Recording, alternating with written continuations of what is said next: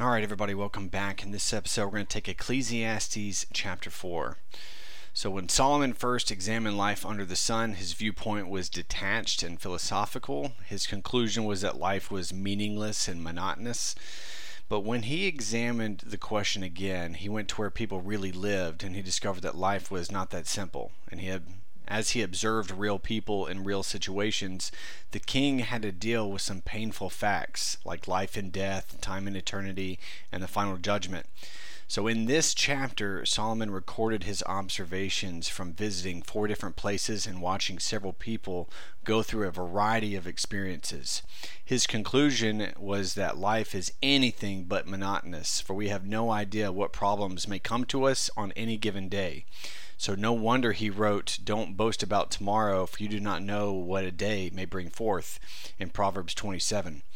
So we're going to see in the courtroom here in the first three verses, and we'll jump right into verse 1.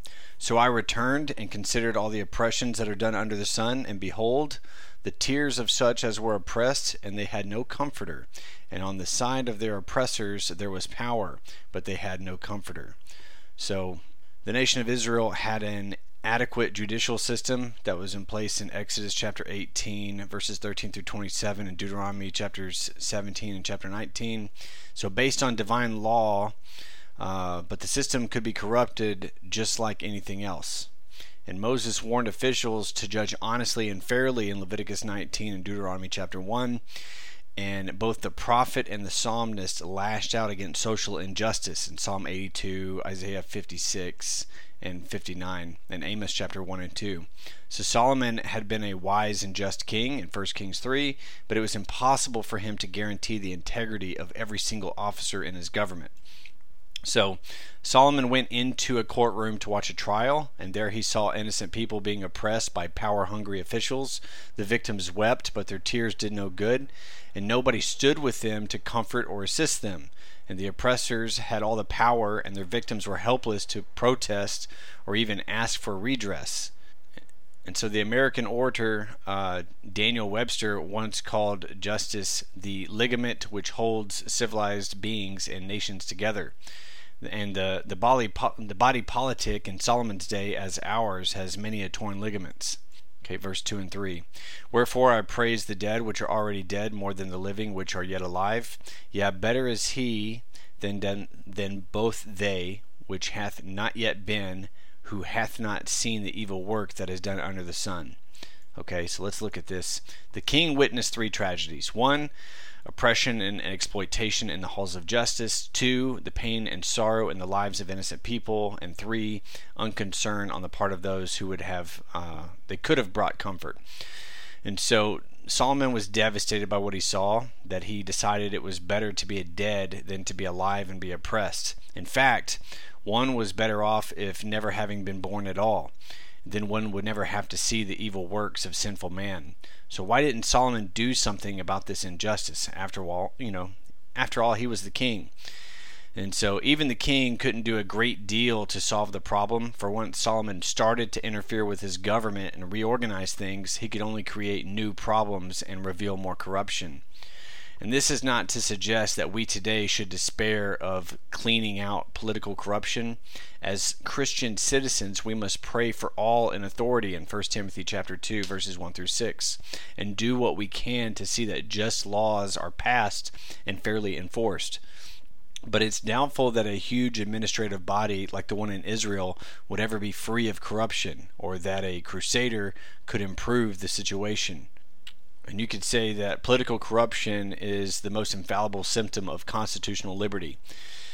And so, where there is freedom to obey, there's freedom to disobey, and some of Solomon's officials decided that they were above the law, and the innocent suffered because of it. In our system of government, we have an allegiance to the rule of law rather than to any individual. Unless there is a return to accountability, the legacy of the previous administration, arguably, the most criminal in recent history, the seeds of our own destruction have been sown.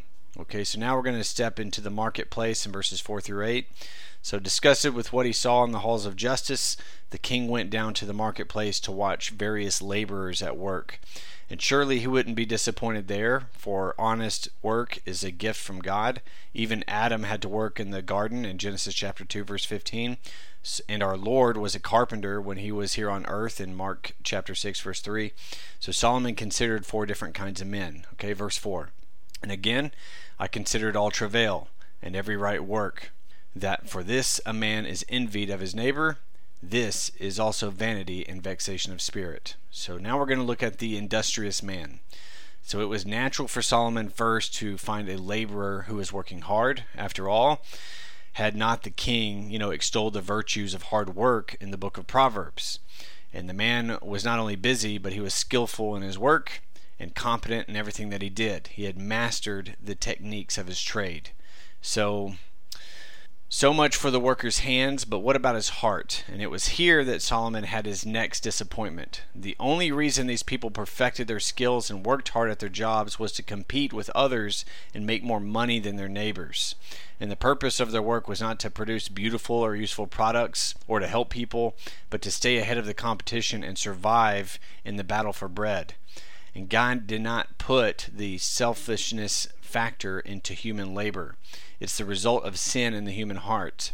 We want what others have. You know, like covet is want.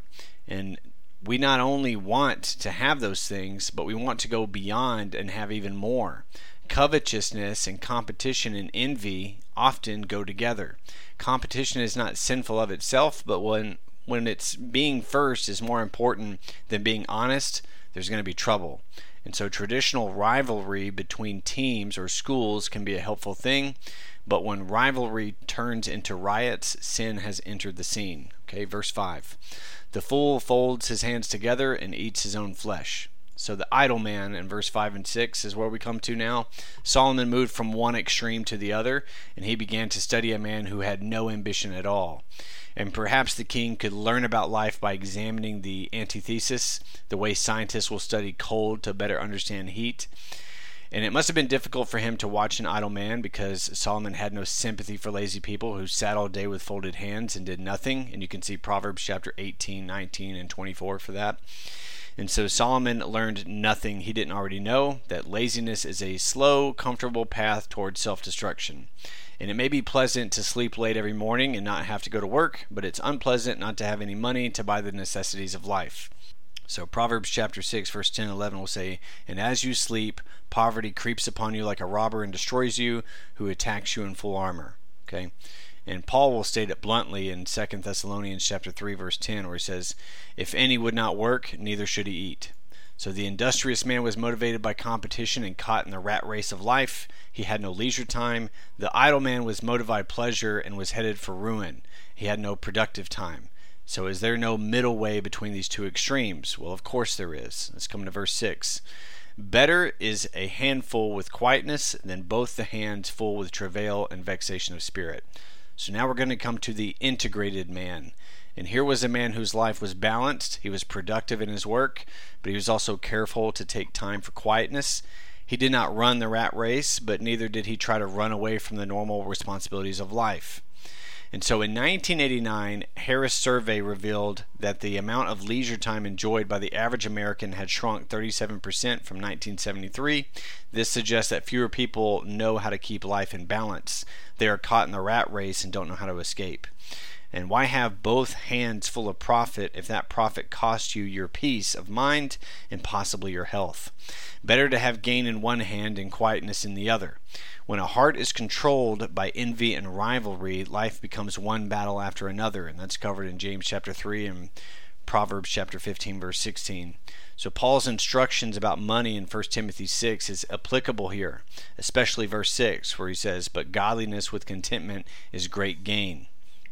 So the industrious man thinks that money is going to bring him peace, but he has no time to enjoy it. The idle man thinks that doing nothing will bring him peace, but his lifestyle only destroys him.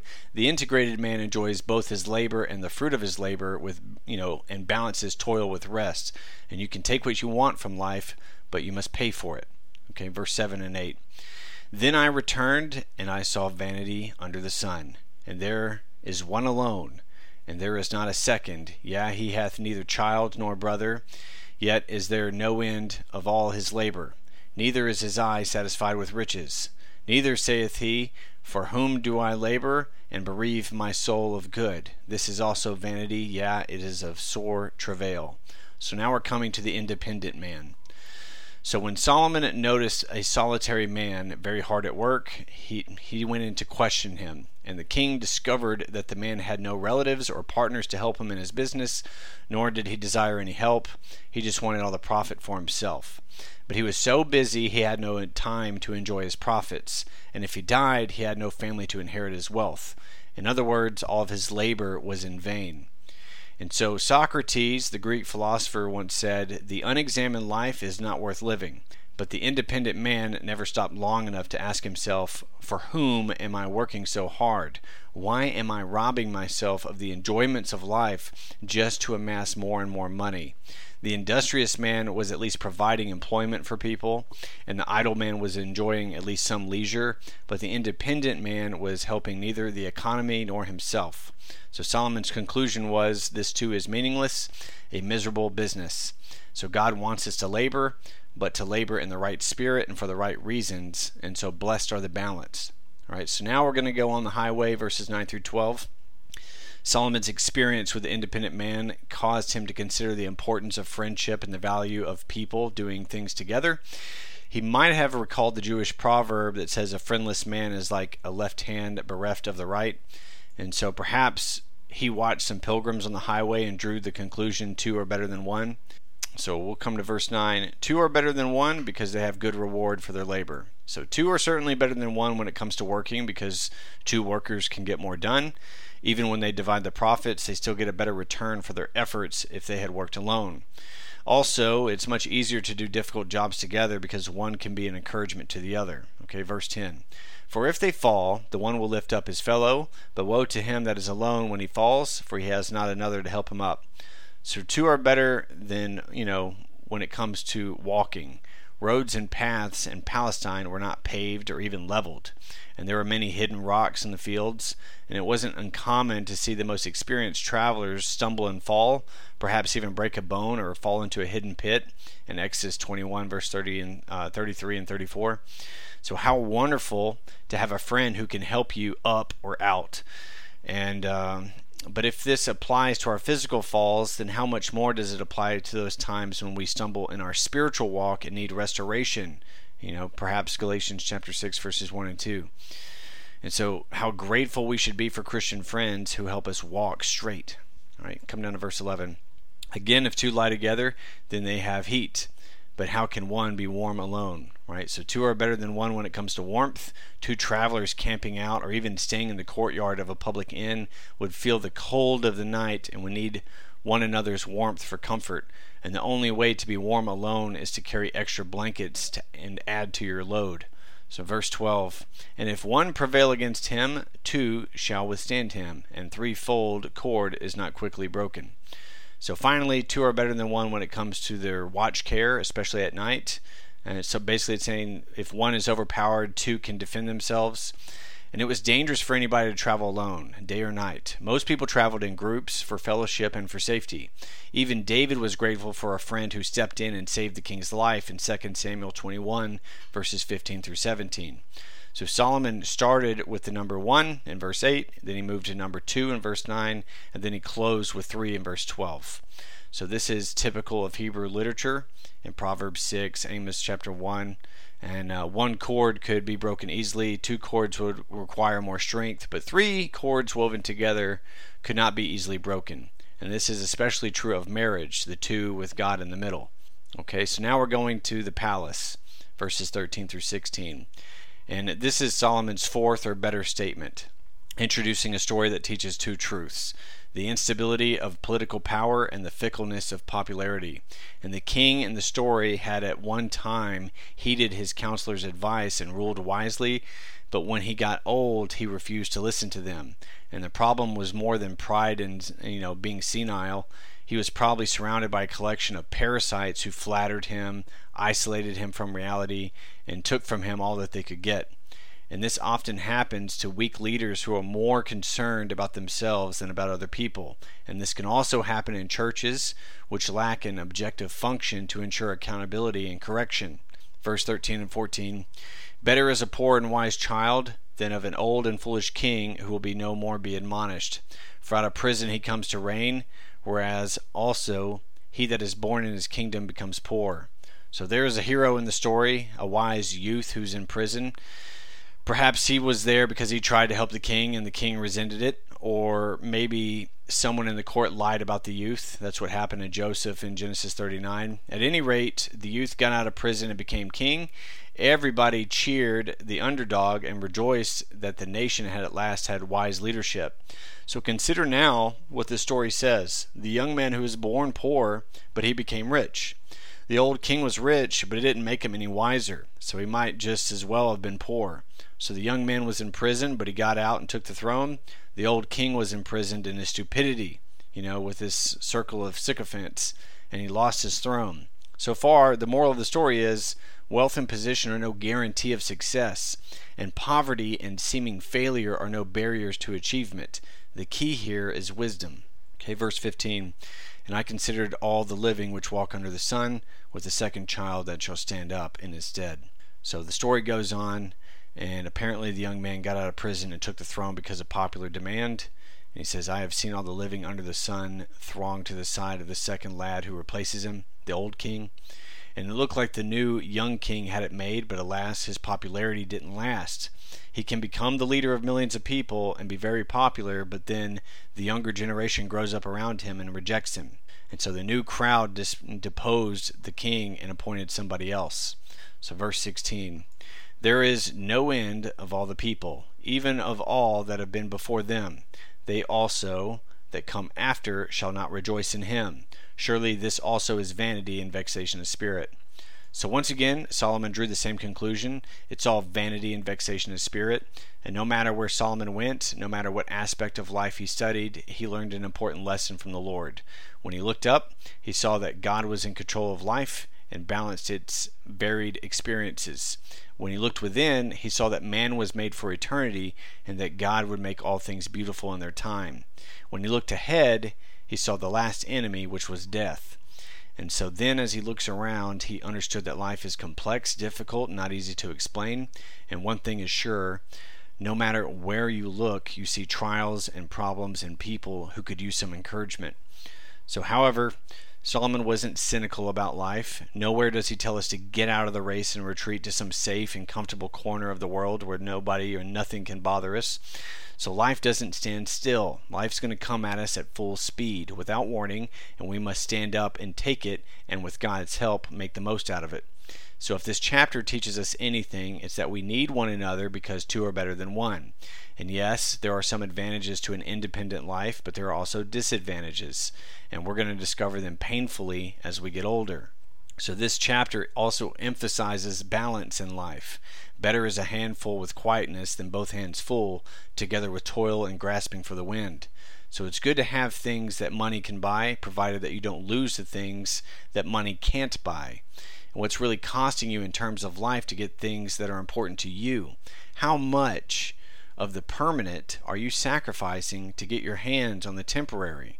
And to quote the words of Jesus in Mark chapter 8, verses 36 and 37 For what shall it profit a man if he shall gain the whole world and lose his own soul?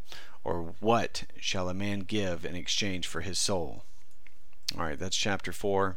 Next time we'll jump into chapter 5. Thank you for joining me.